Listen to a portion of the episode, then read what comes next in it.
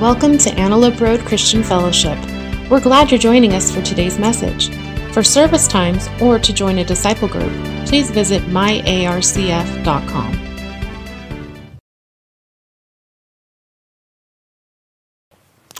Today is the last sermon from a series we've been calling Risen King. It is also the last sermon in the Gospel of John that we've been doing for a little over three years now. We're going to do all of chapter 21 because it's essentially one story. I think you'll see as, as we read through it if you haven't studied it before. To catch you up to speed, John was one of Jesus' first 12 disciples, followed him around the countryside for three and a half years, hearing Jesus teach about the kingdom of God, watching his miracles, seeing how he treated people, and then seeing him betrayed to the religious elite, who hand him over to the political elite, who crucify him. And John is one of the now 11, because Judas is gone, who are going, What are we going to do? They killed our Messiah. We thought he was going to be the Savior uh, of Israel. What's, what are we going to do now? Jesus comes back to life on Sunday morning, like you do. I mean, that, that's what you're planning, right? Your funeral prep. Don't plan too much. I'm coming back. Like, no, none of us do that. This is abnormal. And his own disciples don't believe it at first. Got any doubts? You're in good company. And he shows up to his disciples multiple times and has a number of conversations and reiterates things that he'd already been teaching them for three and a half years. And this is part of that series of um, those times where he talked with them. Um, sermon title today High Cost, Do It Anyway. This is the exact opposite. And if you don't know, Christianity is the exact opposite of an infomercial. An infomercial shows your whole life in black and white with inexplicable back pain even though you clearly just tripped over the mop yourself because you're a klutz, right? Does anybody remember? Young people don't even know what an infomercial is. Do they do infomercials anymore? This ridiculously exaggerated problem, and then this very simple product for two easy payments of 1995, and the world comes to color, and you have joy, and your marriage heals. You were on the brink of divorce, but this mop is going to fix everything. And then, since two payments of 1995 is too much, we're going to let you put it on a credit card and just waive one payment if you call in the next eight minutes. It's all about easy, easy, easy, easy, easy. This has in some ways almost been replaced by internet sales because now, I mean, Amazon shook the world 10 years ago when they said we're going to be able, we're going to move purchases to two clicks. It was unheard of 10 years ago. They will tap twice on their phone and they will have spent money.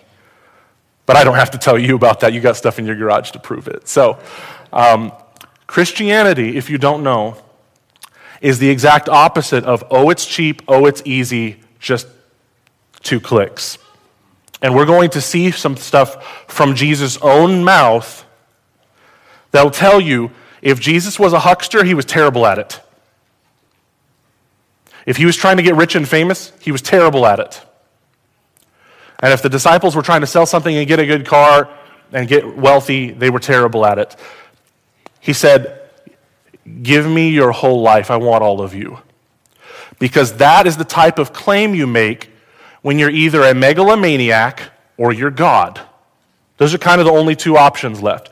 I want you to follow me with all your heart, soul, mind, and strength. And only by following me can you find abundant life, connection to God. You want to treat people well?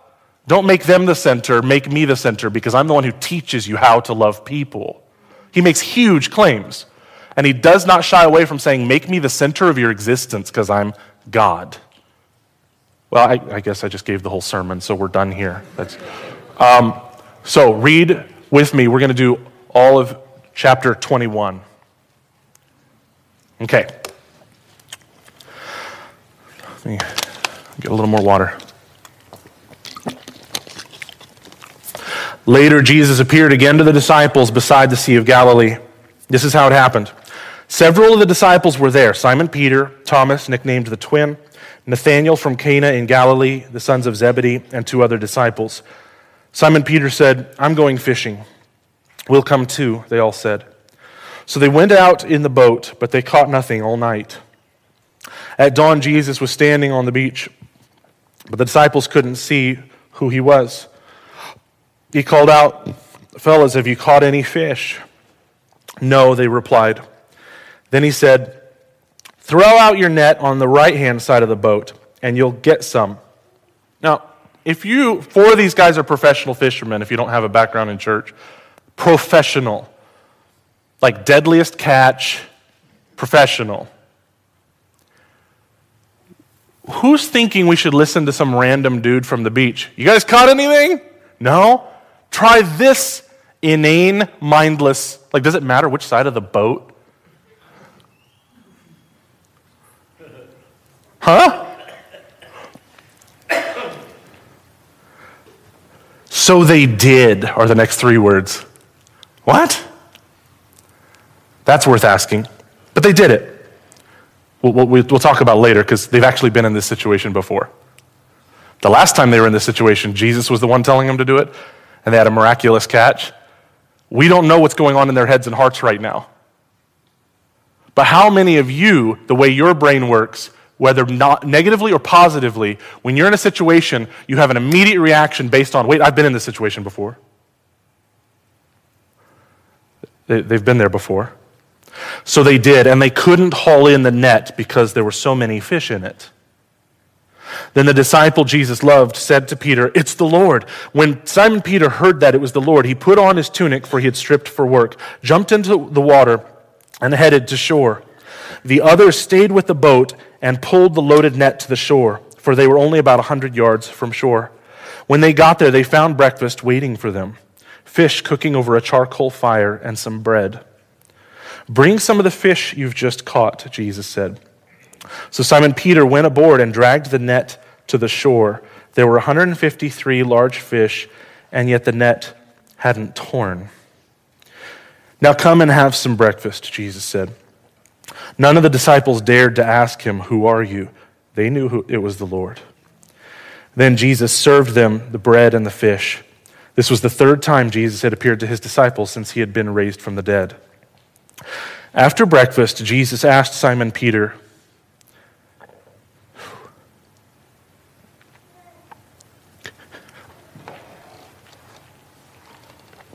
If you're new to church, the night that Jesus was betrayed uh, was perhaps marked by this unbelievable betrayal. Peter, as the leader of the disciples, denying three times he even knew Jesus.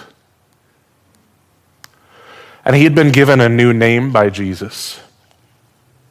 He'd been given, that's, that's an identity. I gave you a new identity because God's the one who's allowed to do that. And after betraying his Messiah and betraying his identity, Jesus said, This is the rock on which I'll build the church. Like, you threw out the cornerstone, you abandoned me. When a Christian throws out Jesus, we just threw out our, our identity, we threw out our new name. And Jesus uses his old name. Hey, Simon, you just took a step back, didn't you?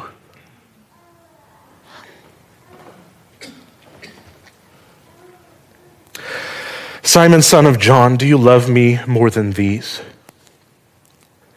Yes, Lord, Peter replied, You know I love you.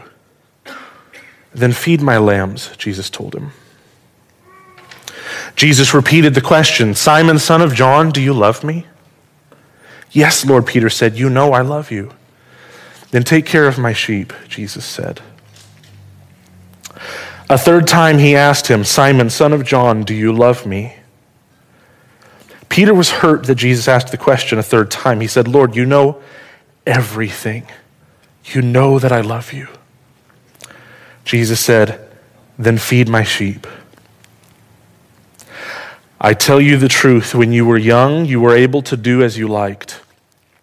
You dressed yourself and went wherever you wanted to go, but when you are old, you will stretch out your hands and others will dress you and take you where you don't want to go.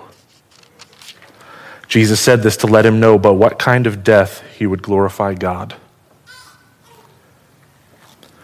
Is that interesting theology from a 90 year old man writing this story? By what death he would die, is what we would say. No, no, no. Jesus said this to let Peter know by what death he would glorify God. It's about God's fame in the universe if you're a Jesus follower, it's not about yours. And Jesus told him, Follow me. If you know the Bible, where have we heard that before? This is the beginning of Jesus' relationship with Peter. A miraculous catch of fish, a calling, an identity. You will be a fisher of men from here on out. Follow me. Jesus is going back to the beginning. And boy, is this merciful. Peter's probably thinking, I've betrayed my Lord. He's going to toss me out. How could I possibly be a part of his kingdom after what I've done? Peter turned around and saw behind them the disciple Jesus loved, the one who had leaned over to Jesus during supper and asked, Lord, who will betray you? Peter asked Jesus, What about him, Lord? Jesus replied, If I want him to remain alive until I return, what is that to you? As for you, Follow me. So the rumor spread among the community of believers that this disciple wouldn't die. But that isn't what Jesus said at all. He only said, If I want him to remain alive until I return, what is that to you? This disciple is the one who testifies to these events and has recorded them here. And we know that his account of these things is accurate. Jesus also did many other things. If they were all written down, I suppose the whole world could not contain the books that would be written. Holy Spirit, please teach us the word today. Make us humble, make us hungry. In the great name of Jesus, we pray. Amen. Note takers, grab your pens. Changing our methods is always wise so long as Jesus is the one telling us to do it. Did Jesus command a weird method or did he command a weird method? If your logicometer is on and you're a professional fisherman and Jesus says the side of the boat is going to matter, like there are more fish this way than eight feet over.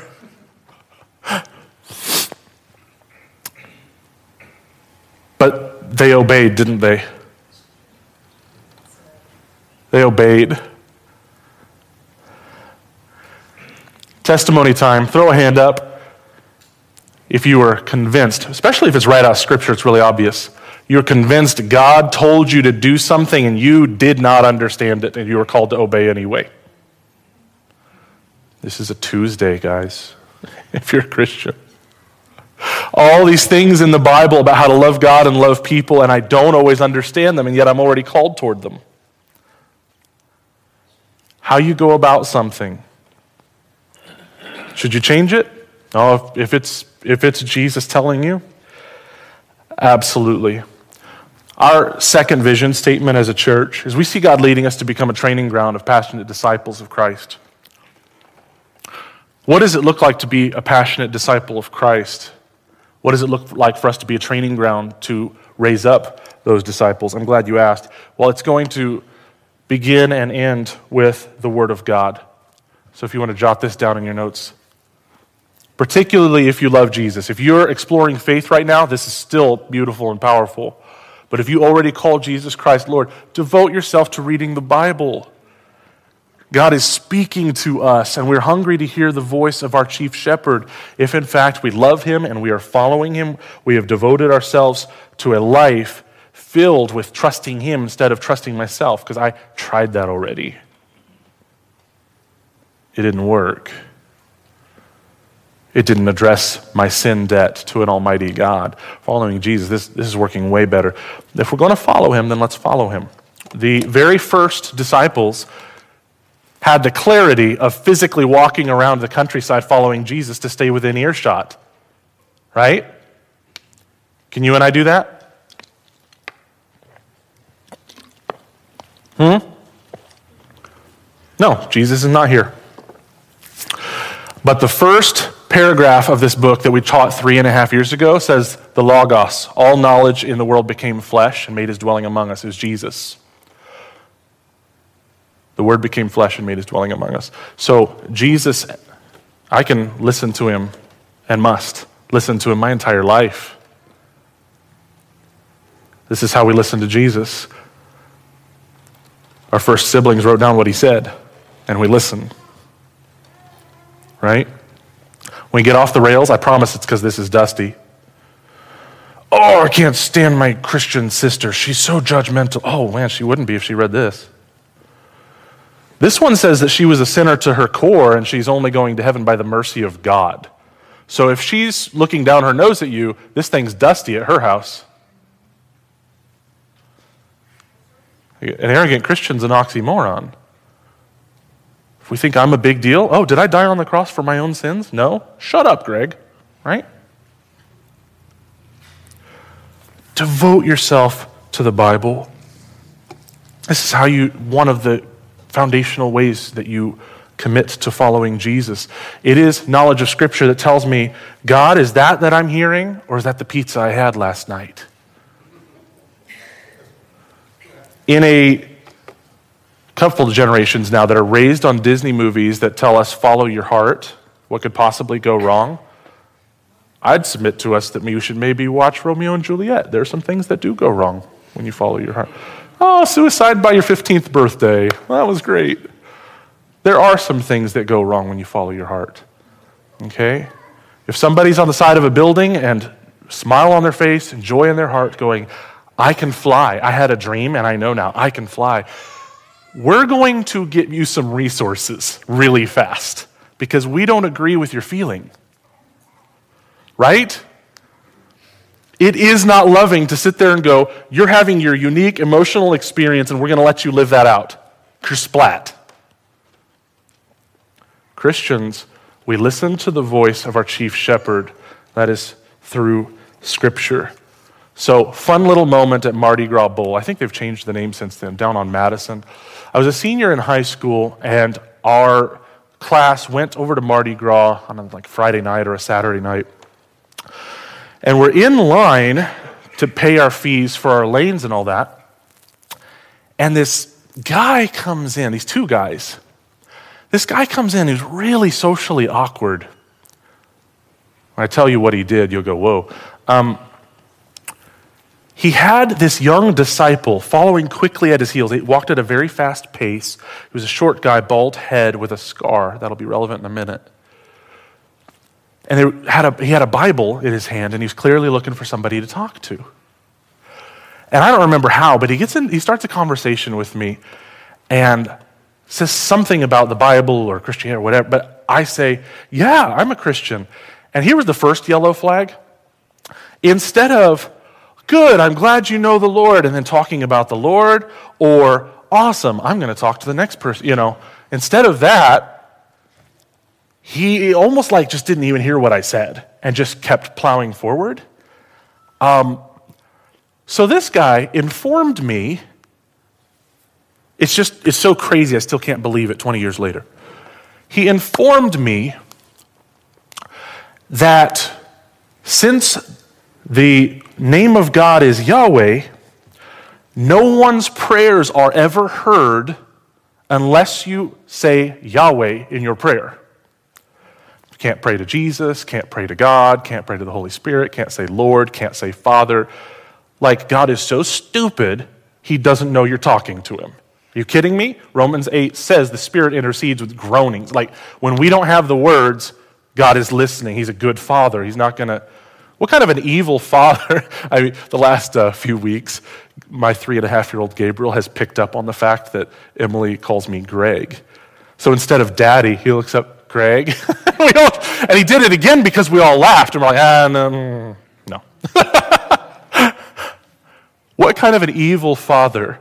It's like, oh, you're technically right, but you're on a technicality, I'm not going to go get you food that you requested. Huh?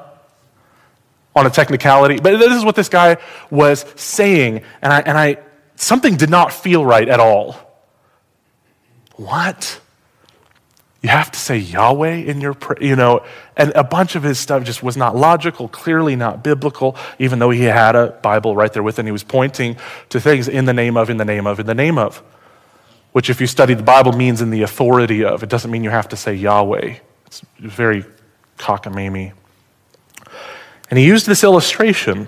He said, if you're a running back in the NFL and you have your first play of the drive on the 20 yard line and they hand you the ball and you cut this amazing right through the hole and you run 80 yards for a touchdown, but there's a flag back at the 20 for holding on the offense, then the touchdown doesn't count, does it? Anybody's antennas going up yet? He told me an entire life of following Christ and expecting to walk into heaven was going to end in disappointment because I called him Jesus instead of calling him Yahweh. Insert the little wily coyote yikes sign right here. You, you didn't get that from this book. I promise. you didn't get that from this book. Wow. Back to my previous statement. Brothers and sisters, studying the Bible is how we know the difference between God's voice and a feeling, God's voice and somebody's opinion, God's voice and the latest idea, God's voice and what's at the top of the New York bestseller list. When I typed into Google last night the word God, wondering what kind of images are going to come up, and all I got was an old man, oh well. One of the top 12 results was this book on Amazon, this guy trying to explain that Jesus became God only in the myth and folklore of the centuries afterward. I'm just saying, oh, jeez. There's just no historical foundation for any of that, but I don't have time. I just don't have time. Okay. If your child is getting baptized today, would you go ahead and take this opportunity to go get them from Kids Adventure and bring them in? Uh, and then toward the back end of the sermon, we're going to have a, a, special time with them. The, the ones that are being, oh, that's up to the Sunday school teachers. I haven't talked with them. If they want to bring all the kids over, by all means, let them know that's their prerogative. Um, I guess that's parents' prerogative. If you want your kid to see the testimony time, by all means, go ahead and go get them. Um, okay, second, Note takers, Jesus doesn't ask us to apologize, do penance, or try harder. Did you guys know that?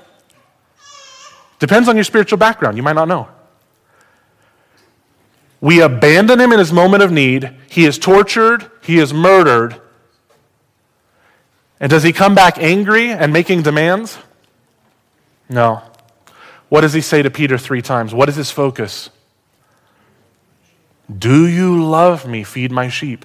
Now, we can't, for the whole church family, we can't focus on feeding sheep. Jesus is only talking to one out of the 12 when he makes that call to Peter. He's talking about his role as a proclaimer and a Bible teacher, the voice, the spokesperson of the 12. So that's maybe more of something that you would say to teaching pastors. But the do you love me is the foundation for every one of us. Do you love me? Do you love me? There's this gentleness. He's calling Peter back. He's calling Peter back. And he's going to say at the end, Follow me.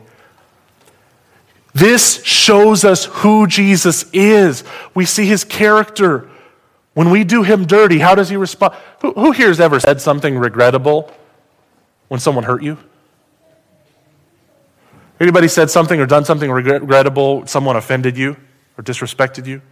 Okay, in those moments of pain and hurt and betrayal and disrespect, what's actually in there pours out. What pours out of Jesus when we betray him? Let's, hey, children, children, come together. Let's get focused on love again. Let's get back to the basics. Before this, somebody came to Jesus and said, Hey, Rabbi, what is the greatest commandment? And he said, Love the Lord your God with all your heart, soul, mind, and strength. There's a second like it love your neighbor as yourself. What, what verbs? Just one verb in the two commands. Love. This is what Jesus' focus is. When you are in medical trouble, or even if you're just doing a checkup, what's one thing that the nurse is going to do?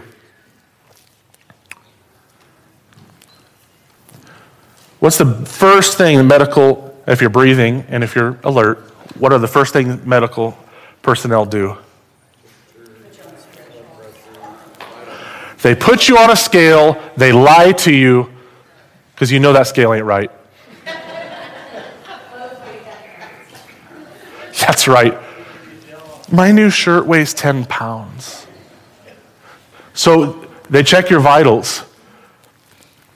There are basic ba- baseline things blood pressure, heart rate, uh, your temperature. There are things that matter for foundational information about how you're doing.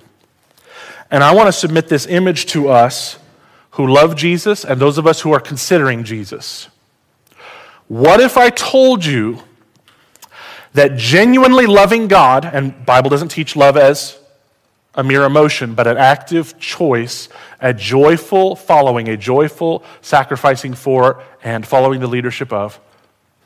What if I told you that love of God, which then manifests in love of people, was your heart rate?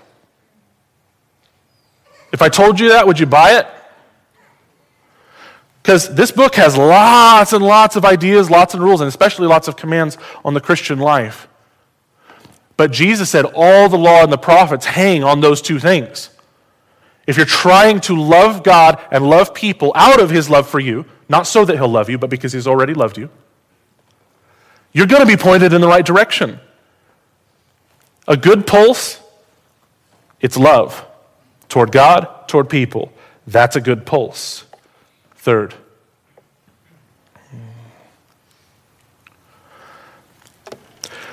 when Jesus calls us to follow him, he tells us the high cost. When Jesus calls us to follow him, he tells us the high cost. Look at verses 18 and 19. This is unbelievable, but particularly if you're new to church, I need you to hear this. I tell you the truth, Peter.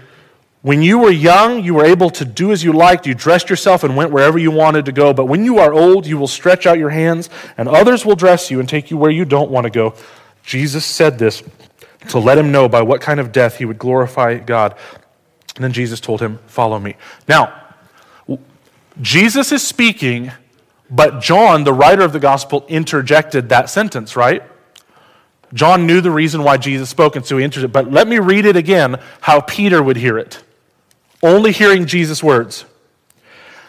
When you are older, you will be crucified. That's verse 18. Follow me.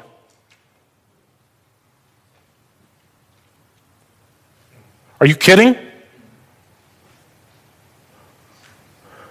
Lousy sales pitch much? This is a statement to Peter. It's obviously not to every Christian. Not everybody who follows Jesus is going to be a martyr. But he did say to every Christian, Take up your cross, your death, the end of you. The old self is going to die and dead and gone. A symbol that we're about to celebrate in baptism. The old you is dead and gone. Take up your cross and follow me. Let's take a look. You guys don't look like you believe me. So, Matthew 10, take a look at this. Jesus' words. All nations will hate you because you are my followers. Nations is a terrible word here. As 21st century Westerners, we're thinking of a modern nation state with its own color on a map and boundaries. This is ethnos, all people groups. Okay? People who speak Mandarin, people who speak Arabic, white people, black people, brown people, short people, tall people, skinny people, formerly skinny people will hate you because you are my followers. Any people group you can imagine. Any group that has any primary identity apart from the blood of Jesus Christ. Because you know, those of you who are white, your whiteness is really, really secondary when Jesus saves you. The red blood of Jesus becomes primary. Those of you who are female, your femaleness comes really, really secondary when Jesus saves you. The blood of Jesus is what becomes your primary identity. Like, He wants it all. He wants it all. Everyone's going to hate you for being my follower. Wow, well, sign me up for some Amway. That sounds exciting. He says a little bit later if you love your father or mother more than you love me, you're not worthy of being mine. Because your mother deserves mother status in your life. Your father deserves father status. God deserves God status. Does that make sense? If you went to Sac State like I did and your philosophy professor told you that Jesus never claimed to be God, I don't know if he opened this book. Yikes, folks. Yikes. Yikes is the original Greek word. Look it up. So, or if you love your son or daughter more than me, you are not worthy of being mine. Holy cow. If you refuse to take up your cross and follow me, you're not worthy of being mine. If you cling to your life, you will lose it. But if you give up your life for me, you'll find it. Brothers and sisters who are going to be baptized today, this is the challenge to you. Jesus is saying, if you believe I am the Savior of the world, if you believe I can and will wash away your sins by grace through faith, you want to let me run your life, be Lord, King, and Christ over you in every way.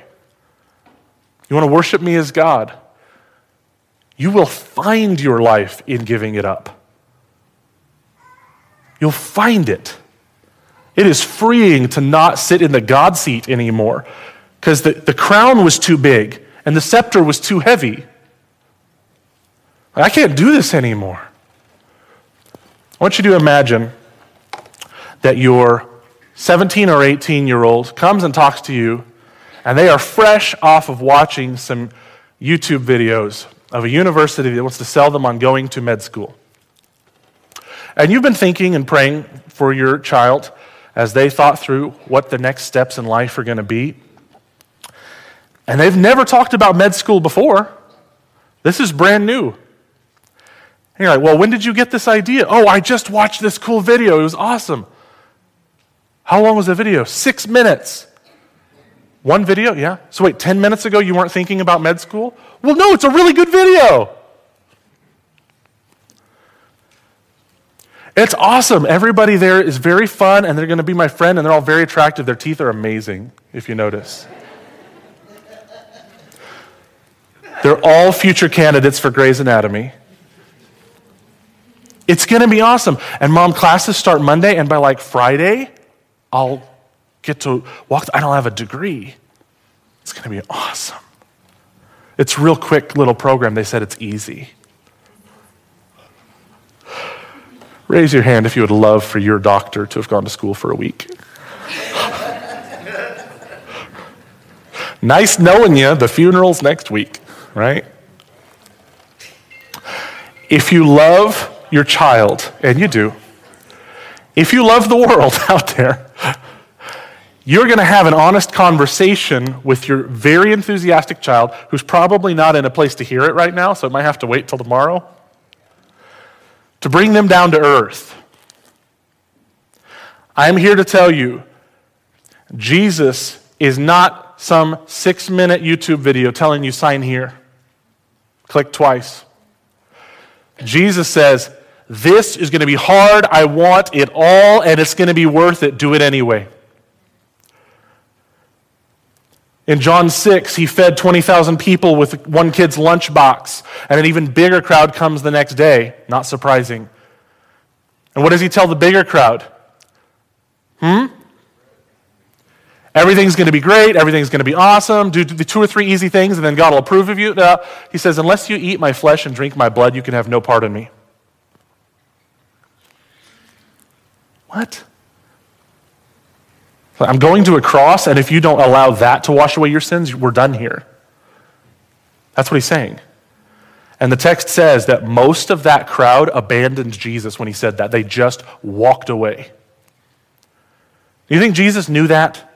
He's God. You think he knew most people were going to walk away? Okay. So, my candidates for today. If you guys would like to go ahead and come up, you want to come up with your parents, you can do that. You do not have to talk and share at the microphone if you don't want, but if you'd like to share a statement, I want to invite you to do that. This is, as you guys come up, let me share this with the room. Here's what Jesus just said If you refuse to take up your cross and follow me, you're not worthy of being mine. These candidates today, this isn't them. They're not refusing to take up their cross. They are here to proclaim to the family, to the church family, to their bio family, to their friends I follow Jesus now. I'm laying down self. I'm not going to sit in the God seat anymore. This is how it's going to be. I'm going to follow Jesus. Um, if you are new to church, I want you to know the symbol that we're about to celebrate out in the quad when we do baptisms here in a bit. We lower a person into the water as a symbol that their old self has died. It's a symbol of Jesus' tomb. He was dead and buried and was resurrected, and when he died, he took our sins with him. And our sins did not come out of the grave on Easter morning. So when we lift the person out of the water, it is a symbol that they are a new life, born of the Holy Spirit. And they are now going to do everything they can in response to God's love to love God and to love people. Not to earn God's love, but as a response to it. So again, nobody has to share, okay? Um, I'd love it if somebody took the mic and said, you know, here's my name or here's my child's name or whatever. Um, but if you have a statement, I want to invite you. You guys could come out here where they can see you. But um, whatever you would like to share or not share, please just introduce yourself to the family, and then we're just going to go.